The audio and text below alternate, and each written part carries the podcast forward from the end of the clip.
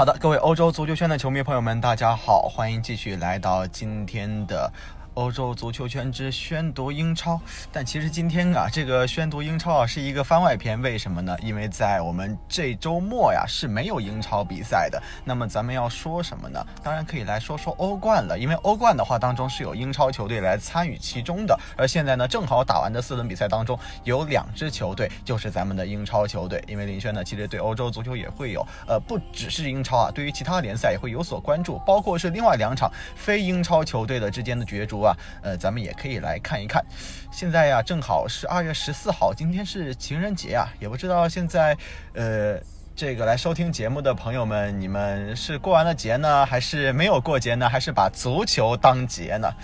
但其实这个不重要啊，重要的是咱们能够把这个欧冠的比赛，每一个欧冠的比赛日，甚至是足球比赛日，当成一个咱们的一个节日，那么相信就非常非常的不错了哈。嗯，说到欧冠呢，我们就把四场比赛一一个拿出来给说一说吧。首先，相信呃，开打的四场比赛当中啊，赛前最受人关注到的，当然就是曼联和大巴黎的比赛。结果最终的结果是怎么样呢？啊，曼联是零比二输给了巴黎圣母院。这个巴黎圣母院啊，当时呃，我刚看到这个名字的时候啊，也是觉得非常的惊诧。首先呢是哎，没有反应过来，后面看哎，圣母院原来是。三叉戟，姆巴佩、卡瓦尼和内马尔伤了俩，只剩下姆巴佩了，所以叫他巴黎圣母院。当然，这场比赛呢，大家看这个梗啊，包括是赛前赛后，可能是两个月之前啊，在索尔斯克亚来到球队之前啊，很多人就开始关注到这场比赛了。然而呢，中间呢，将近两个月的时间。居然曼联队一场比赛都没有输，相信这个还是挺出乎挺出乎大家的意料的。所以今天我们看呀，曼联这场比赛究竟是为什么输掉了呢？当然呢，其实包括啊，林轩在这个比赛结束之后啊，听了很多这个名家，包括是这个国外的评论员呢，呃，还有一些球员，呃，像家里那位啊，包括像是温格，呃，之前阿森纳的主帅，他也是发表了自己呃关于关于这场比赛很多很多的看法。当然呢。大家给出的同样一个建议，这可以说的一个看法吧，那就是巴黎作为客队，很好的限制住了曼联的进攻核心博格巴，而在攻防两端的整体性也都是比曼联要强的。索尔斯克亚麾下的红魔呢，这场比赛其实失去了在英超当中成功的优势，最终也是只能接受一个主场零比二的失利了哈。那，我们看到两个丢球，第一个丢球呢是曼联这边丢球啊，源于的是呃金彭贝，呃巴黎的。中后卫完成的进球，角球防守当中啊，马蒂奇盯人失败，而第二个进球呢，则是姆巴佩的个人能力以及迪马利亚的精准妙传能够去制导成功的。这场比赛呢，缺少了卡瓦尼，缺少内马尔，反而在某种程度上啊，让巴黎的中场更加的平衡，炮弹呢都送给姆巴佩了。而迪玛利亚呢，通过角球和边路传中送出两记助攻，但在中场负责导流的维拉蒂以及负责打手的啊马基尼奥斯，则是胜利背后的一个无名英雄了。相比下来，埃雷拉、马蒂奇，包括博格巴的表现，确实让我们感觉有那么一点相形见绌哈。咱们今天要说到的，首先呢是曼联这边怎么输的。曼联这边啊，今天打出了一个，应该是在那天比赛当中啊，打出了一个四三三的阵型啊。我们可以看到，马夏尔。拉开进攻的宽度，拉什福德完成一个大范围的穿插，给予到中场位置的博格巴更多的前插的空间。中场组合我们也看到了哈，呃，曼联这边的中场组合是埃拉、博格巴以及马蒂奇。但这场比赛呢，我们也知道博格巴发挥的不是特别理想，最后呢还是染红离场了。而马蒂奇这边啊，则是呃为第一个丢球啊，球队第一个丢球要负上一个不小的责任的。而在巴黎这边啊，排兵布阵的情况呢，通过安排马基尼奥斯一对一跟防博格巴，以及团队的快速移动和协防，来限制住博格巴的一个进攻威胁。而另外一方面，排出一个三四二一阵型的巴黎，整体的推进快速准确，也非常非常的狠，利用迪玛利亚和姆巴佩的速度优势，不断不断的为球队来创造机会。这场比赛当中啊，我们说除了能够去一锤定音的金彭贝以及是姆姆巴佩之外呀。呃，另外一个非常非常关键的球员，当然就是迪玛利亚，他也是场上最闪耀的一个球员了。他重新回到老特拉福德啊，上场七十四分钟，贡献两次助攻、三次关键传球以及两次射门的数据，也是直接决定了比赛的胜负。除了他的出色发挥之外呀，巴黎的中场也可以说是全面的占优的。其实说到这个迪玛利亚呀，相信这场比赛之后啊，呃，不要说掉粉吧，因为他其实离开曼联的之后啊，已经把粉掉的差不多了。很多人啊，开始对迪玛利亚通过这场比赛，可能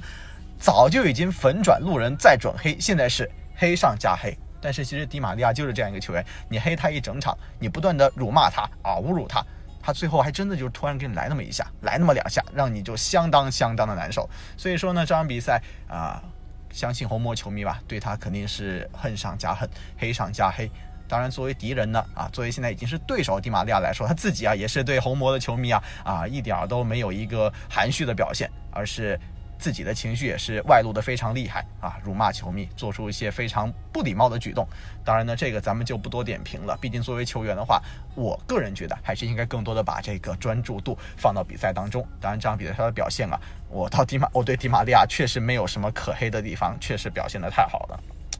可以看到的是啊，呃，索尔斯盖亚的曼联队在最近一波的英超联赛的强势反弹当中，展现出了一个很好的攻防转换提速和团队的推进能力。但这场比赛啊，对巴黎，曼联却在这方面是落于下风的。我们可以看到的是，维拉蒂啊，他在比赛当中的表现明显好于博格巴。我们从统计数据当中也可以看到，维拉蒂的控球比例达到了百分之七点二，传球成功率达到了百分之九十三。而在这两项的数据上啊，博格巴确实只有百分之三点九和百分之七十六，导致了曼联的一个劣势。当然呢，我们也知道，呃，如果赛前大家有关注到的话，知道维拉蒂他其实也是带着伤的。当然，在比赛之中啊，他也再次的是呃受伤了。所以说呢，下一场比赛如果没有维拉蒂的话，呃，曼联这边相信能够在中场相对来说更舒服一些。但是同样自己也损失了博格巴呀，呃，这个咱们另外再说了。我们可以看到的是，曼联方面想要通过一个压迫和高位的逼抢来打乱巴黎圣日耳曼推进节奏。但是同样呢，巴黎方面啊后场的出球稳定性很好，使得曼联很快陷入被动。曼联上方面的他们的上抢和前顶都被巴黎能够去一一化解。当然呢，在曼联方面啊，我们也说不是完全的没有机会，但是在这样一个欧冠淘汰赛上，球员似乎也都有点紧张。上半场比赛呀，他们也有获得过一次绝佳的反击机会，林加德推进非常的漂亮，但是想要去横向转移球给到侧翼的马夏，却出现了失误。我们说这样的机会，好机会把握不住，那曼联的进攻节奏没有办法去完成提速，也成为了他们本场比赛进攻端比较苍白的一个原因了。当然呢。博格巴这边呢，我们说最后是领红下场啊。其实这场比赛当中啊，他踢得非常非常的别扭，遭遇到了一个可以说是死亡缠缠绕吧。曼联也是这个创造力完全的给巴黎给终结掉了，这个确实对球队来说打击有点大。自索尔斯克亚上任之后啊，曼联成功的另外一个关键点呢，其实就在于博格巴良好的状态和发挥。他打破了个人联赛的最高进球纪录，也奉上了非常非常多次漂亮的助攻。作为他来说啊啊，这个在穆里尼奥时代博格巴和这个索尔斯克亚时代的博格巴完全就是两个人嘛。现在成为了曼联整个进攻的核心。而在巴黎这边啊，本场比赛呢就是通过马基尼奥斯来限制博格巴，终结曼联的进攻创造力。巴黎方面啊，防守落位非常注重彼此之间的保护和联防。如果我们说把目光落到博格巴啊，对于他的一个个体的限制，我们就可以看到了大巴黎的双后腰分工非常明确，马奎尼奥斯一对一。盯博格巴，不过博格巴一旦呢绕到后点接应，那么马奎尼奥斯呢则就掐断他持球点中间的一个传球线路，随后呢另外一名后腰队友会及时的换位来贴防。当侧翼的卢克肖瓦接应拿球的时候，大巴黎这边是安排马基尼奥斯来跟防博格巴，在博格巴去到内部接应的情况时候啊，团队进行一个三人的横移，完全封死博格巴的进攻空间。那么博格巴被封死了，皮球呢就回到禁区正面的埃雷拉的脚下。巴黎的团队呀，移动的同时啊，也非常的快速，非常及时。曼联下半场的后段能够完成射门的只有埃雷拉，也彰显了巴黎的防守策略非常的成功。这点呢，其实呃，如果大家想象不出来的话，小时呃小的时候如果看过《灌篮高手》呃这部动画片的话，呃，应该会对湘北队打海南队这场比赛当中的一个镜头或者是一对画面啊很有印象。那么就是我们知道海南队的核心球员木生一阿木，他在持球的时候啊。湘北这边根本就没有哪名球员可以去好好的盯住他，那么干嘛呢？四名球员，三名球员盯他一个啊，逼的阿木呢只能把球分给身边的阿神啊。当阿神这边再被樱木花道盯住的话，再分给另外一位能够投三分球的队友。这样一来呢，其实通过多人盯一个人的话，确实可以限制住这个强大的球员。但是呢，旁边一旦有出手机会的话，还是能够命中的。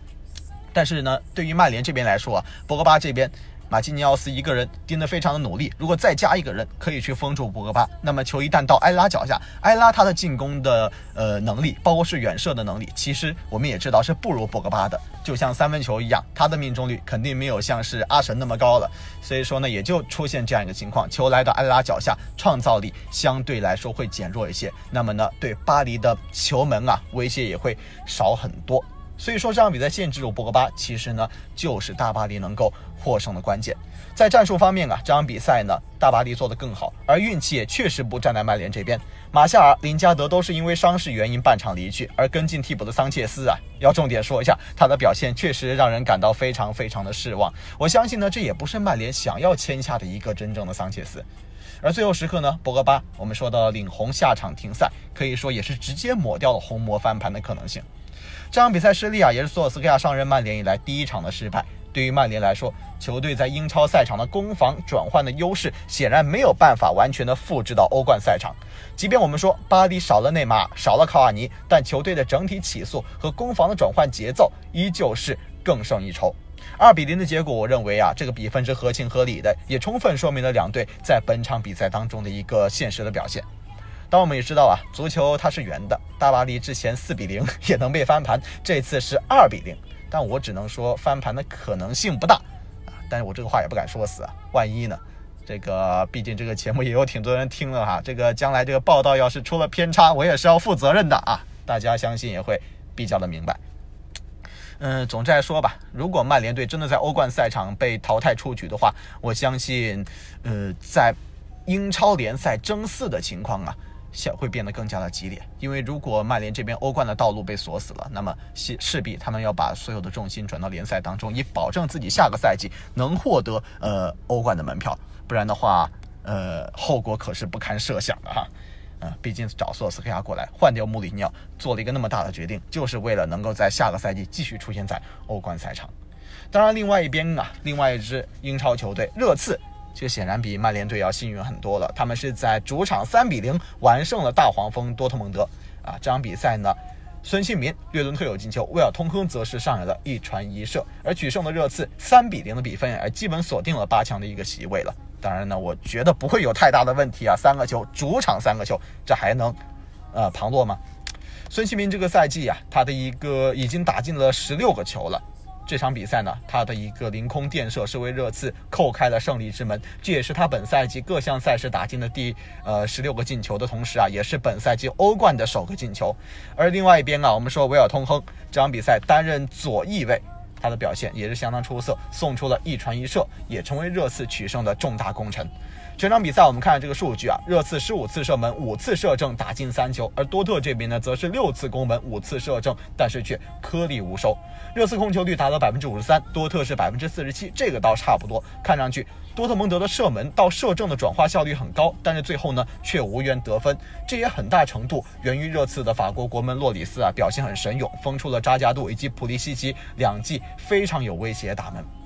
我们说，好的门将和优秀的防守能够保证球队不输球，但赢球呢？我们就要看锋线的发挥了。这个比赛其实看了半场之后啊，你就可以摸清楚两支球队在伤缺了大部分主力的情况下，尤其是锋线，我们数一数看啊，热刺是少了阿里和凯恩，多特则是少了罗伊斯和帕科，真的是有点半斤八两的意思。进攻方面呢，也只能打防反，根本也不具备去做一个攻坚的能力。这个时候呢，其实要博弈的就是球员的心态以及基本功，包括比赛态度和专注力了。我们看到下半场的多特啊，其实是有点犯了左倾的错误，开始是有所想法，并不满足于要一个平。于是呢，他们开始冒进，加强威胁球的传递。但是呢，你在客场冒进，显然是要抱着很大的风险的。尤其是球队近况并不算好，最近的四场客场赛事，多特蒙德都没有取胜，还少了前场能够得分的终结者啊。包括这个威胁球传递之后啊，转化成进球的转化率同样也是不及从前的。这样一来呢，球队反倒在防守端出现了问题。孙兴民啊，他一个人用个人能力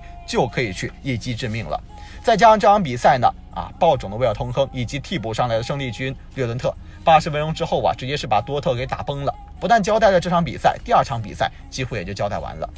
呃，这场比赛呢，热刺三个进球啊，都是边路的起球传中到禁区啊，包括第三个角，呃，这个最后一个进球啊，角球的呃完成了进球，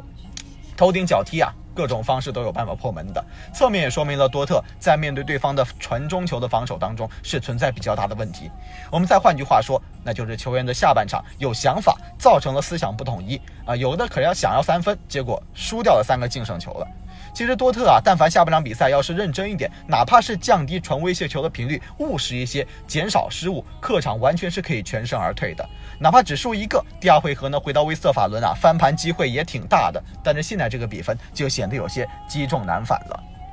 其实啊，热刺上半场比赛踢得并不好，尽管控球率是百分之五十三领先，但是四次射门没有一次打正。呃，除了卢卡斯的凌空抽射之外啊，热刺的球员其他三次射门威胁都不大。而相反呢，多特这边啊，则是屡屡用反击来撕破热刺防线，四次射门全部打正，每一次射门呢都是非常非常有威胁。但是呢，这一次用兵如神的波切蒂诺啊，没有去过早的做调整，因为自己也是缺兵少将，在这种情况之下，他其实选择是继续信任我们现有的球员，尤其是豪赌孙兴民。孙兴民呢，当然也是延续了自己一个大黄蜂克星的本色，呃，他之前啊面对大黄蜂十场比赛打进九球，更重要的是他的进球，这一次。成为了这场比赛的转折点。值得强强调的是啊啊，孙兴民这场比赛的下半场的破门啊，也是热刺这场比赛的第一次射正就取得了进球，也是孙兴民的仅仅的第二次射门。在本场比赛之前啊，本赛季是只有格列兹曼和萨乌尔在欧冠当中是能够攻破多特的球门，而孙兴民成为了第三个人了。近十二场比赛，孙兴民直接参与了十六个进球，打进十一球，同时送出了五次助攻。我们说啊，热刺少了凯恩、阿里，实力确实是已经大打折扣。但是好在还有孙兴民。而这场比赛呢，呃，确实啊，一传一射的威尔通亨，则是展现了自己的一个非常非常全能的本色。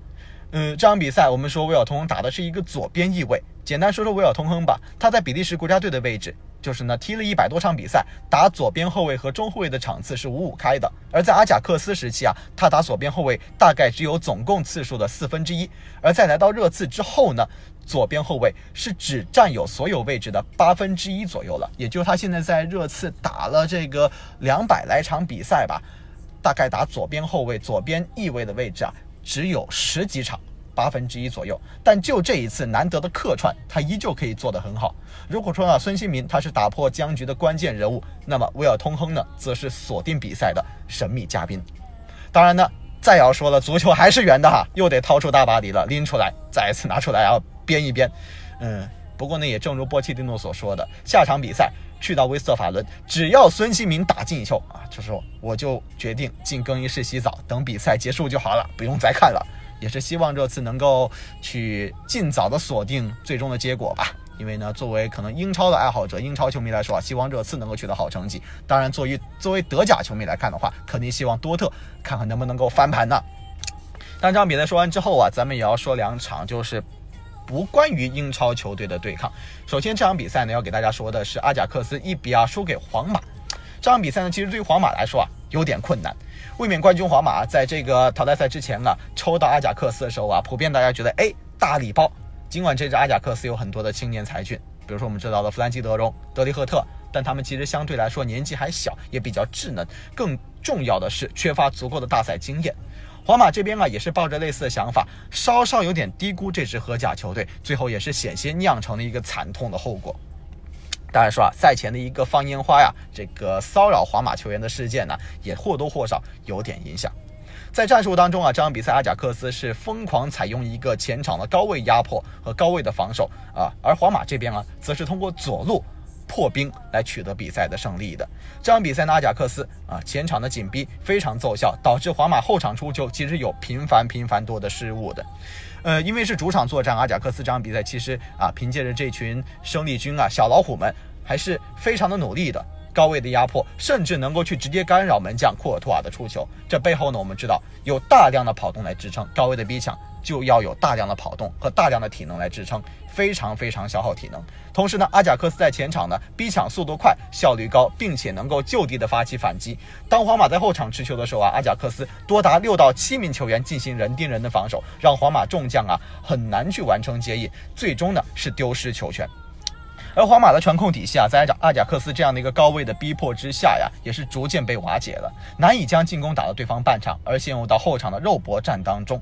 在本方半场持球过多，同样也是增加了非常多的失误的风险。在缺少足够接应点的情况下，皇马持球人啊，经常会出现一个传球失误，阿贾克斯就能迅速的打出反击。在持续的被动之下呀，皇马很难像过去那样通过一个小球运转完成局部的配合，以点带面，以这个面啊再向前来推动的话，带动整体向前的推进，只能通过后场和前场进行长距离连线啊。但是呢，这种方式很难从根本上去改变一个真正的战局。但是莫德里奇这场比赛啊，其实发挥的还是非常的不错的。他深入到后场策划进攻，也确实体现出了这个金球奖的价值。而维尼修斯啊，则是发挥了爆点的作用，他也是本场比赛的关键人物了。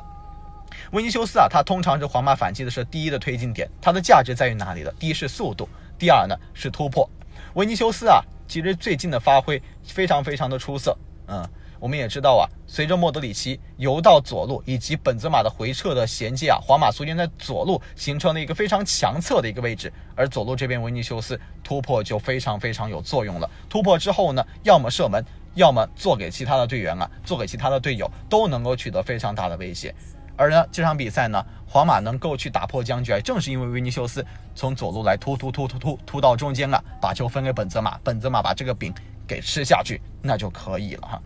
我们说到，在六十分钟的时候啊，本泽马就是这样取得进球的。而其中呢，维尼修斯的作用我们不用多说了。当然，这个进球啊，刚才我们提到了莫德里奇，他的价值也不能够忽视。这个球呢，其实也是在莫德里奇啊后场大范围回撤接应的时候啊，并在弗兰基德容干扰之下，能够把球交到雷吉隆脚下，才有这个进球的产生。可以说呢，莫德里奇深入后场的策划进攻，对彼时被压制的皇马是能够起到一个质变作用的。而阿贾克斯这边啊，其实他们这场比赛发挥的不得不说真的是非常的不错，但是他们输在哪呢？输在终结能力上。皇马呢可以通过换人来维持一个边路的冲击，但是阿贾克斯显然不能够做到。这场比赛呢，其实我们看到最终的一个胜负点啊，其实，在阿贾克斯在第七十五分钟时候扳平之后啊，非常非常的困难。当时呢，我们说阿贾克斯一球落后，加上体能快速下滑，不仅是没有放弃比赛，还是在咬牙的逼着。最终呢是收获了成效。当时巴斯克斯在后场护球被断掉，阿贾克斯反击之后啊，齐耶赫能够破门得分。但是在此之后啊，如果阿贾克斯可能说平局守住的话，也算是赢了。但之后的话，要知道皇马还有后手。索拉里呢是用阿森西奥换下本泽马，把维尼修斯作为单箭头吐在前面，目的呢在于使阿森西奥回到他一个擅长的左路上，继续维持边路的冲击力。其次呢，索拉里给到阿森西奥安排的任务啊，那么你就是你只要到前场，你就有无限的开火权，你可以射门。而确实阿森西奥也确实是用自己的能力啊，用自己的实际行动回报了索拉里对他给到这个无限开火权的信任，能够去取得进球，有惊无险的帮助皇马拿到胜利。无论如何呀，最终能够在客场二比一取胜，对于皇马来说啊，是一个可以接受的结果。但是这也不意味着阿贾克斯没有晋级的机会。如果他们次回合比赛当中啊，还可以复制这个比赛，呃，首回合比赛的这样一个战术执行力的话，那么其实皇马呀，以近期的状况来看，也会非常的艰难。何况拉莫斯呢，累积黄牌停赛，球队的防线还是让人感到有些担忧的。这当然是皇马的情况了，呃，皇马这边可能跟咱们英超球队没有关系，但是呢，相信所有的球迷啊都会去关注到这样的一个是不是能够继续的去夺得欧冠冠军的这支球队啊，是不是能够有更好的发挥？当然，最后呢，简单的说一下皇呃，皇马说完啊，说说罗马的情况。罗马呢是二比一战胜了波尔图，赛前同样是伤兵满营，尤其在锋线位置啊，佩罗蒂、云达尔、希克都受伤了。但是这场比赛属于十九岁的小将扎尼奥洛横空出世，两次洞穿啊年龄近他一倍的卡西的球门。卡西这场比赛啊封挡了整整七十六分钟，本来又是一场应该属于老戏骨的夜晚，但是扎尼奥洛呀偏偏就是把这一切给打了个支离破碎。首先说两个进球啊都和哲科有关系，第一个是哲科的做球，第二个球呢是哲科射门打中门柱，而扎尼奥洛捡到皮夹子。这场比赛呢，其实小老弟啊，应该要去请老大哥啊吃吃好的。确实，这个老大哥哲科啊，发挥了非常大的作用。但其实呢，简单的说一下扎尼奥多的他一个呃职业生涯吧。其实职业生涯不长，他是一个非常非常年轻的球员。但是也没有人能够想到啊，如果说不了解他的球迷啊，或者不知或许可能不知道，他这个三年之前啊。差点是无球可踢。三年之前他十六岁，出道于佛罗伦萨青年队的他呀，在二零一六年是被球队因为身材瘦弱而放弃了。那个时候呢，其实没有一家意甲球队愿意去接收他。出于无奈呢，他是来到当时意乙的云南恩特拉的青年队。扎尼奥罗的父亲啊，同时他也是一位啊默默无名的球员，在意乙和意丙踢了整个生涯，没有什么作为。但是呢，在恩特拉这支青年队当中啊，小扎尼奥洛他的身体倒是开始发育了，变得非常的强壮，并且能够在青年联赛当中发挥的很出色，兑现了自己的天赋，也是让国米青年队给注意到了。最终呢。啊，国米这边呢是花了一百八十万欧元，把他带到了梅亚扎球场。欧青赛当中啊，他也是亚军意大利队的一个中流砥柱。整整一年的时间啊，扎尼奥罗没有能够征服国米一线队，但是却征服到了意大利的主教练曼奇尼。嗯，只在这个国米青年队出场的他变得很强壮，也是让。曼奇尼直接把他招进了意大利国家队。当然，其实啊，对于他来说啊，国家队的表现机会不多。但是曼奇尼呢，认为他是一个未来的可造之材。尽管没有出场，但是呢，希望他能够浸染在老大哥的氛围当中。因为其实我们知道，意大利国家队现在也是处在一个更新换更新换代和一个换血呃不断的一个改变的过程当中。所以扎尼奥罗这样球员，毫无疑问是球队意大利国家队未来的希望了。这个赛季呢，他是从国米来到了罗马。当罗米在呃国米国际米兰啊，在夏天来抢购那英格兰的时候，他们是送出了桑顿，加上两两千四百万欧元作为转会的交换。罗马的出色的体育主管蒙奇啊啊，他非常非常的精，相信很多球迷也对他非常的熟悉了啊，决定这个把扎尼奥洛也带走，就说这个桑顿加两千四百万欧元都付了，嗯，我再挑个小将吧，我要这个，呃，行不行？这个也就给他了，扎尼奥罗就跟他走了，就这样呢，作为一个天头来到了罗马城。结果现在呢，他已经是被认为是托蒂的接班人了，而那英格兰则在国米的这段时间啊，显得有些麻烦不断，场内场外都有很大的问题。甚至现在有些国米球迷啊，看到这场比赛之后啊，可以说是后悔不迭啊，说这个球队当中的这个中场的核心呢，或者说是未来之星啊，贝西诺加多少钱能换扎尼奥洛呢？这当时的天头啊，如今可能还真的是罗马队。不会去啊交易出去的球员了，甚至很多人啊，包括德罗西都说扎尼奥洛简直就是下一个托蒂。当然，吹完了扎尼奥洛啊，比赛内容我们也就不要太多的回顾了。波尔图拿到一个客场进球，也不是完全没有希望晋级。扎尼奥洛呢，如果还想继续证明自己，就得带领罗马再进一步了。当然呢，这次的咱们的四场比赛就暂时的可以说为各位来讲到这里了哈，毕竟说。啊，也是只进行了四场比赛，在下周三、周四呢，还有另外四场，包括是利物浦对拜仁、里昂对巴塞罗那啊，马竞对尤文图斯以及萨克零四对上曼城的比赛。相信呢，很多球迷啊也会在那个时刻呀，尤其是各支球队球迷啊，会在那个时刻来关注到比赛。毕竟利物浦和曼城啊，都是本赛季欧冠冠军的有力竞争者，看看他们能不能够帮助咱们的英超重新去夺得欧冠的冠军呢？好的，也是感谢各位能够在这个情人节呀。和我们陪伴在欧洲足球圈当中啊，也是看看大家能不能够在这个呃夜晚啊，享受到足球带来的快乐。当然，最后还是祝大家情人节快乐，希望大家能够过上一个美妙的夜晚。我是吴林轩，我们下一期的节目继续和大家不见不散，再见。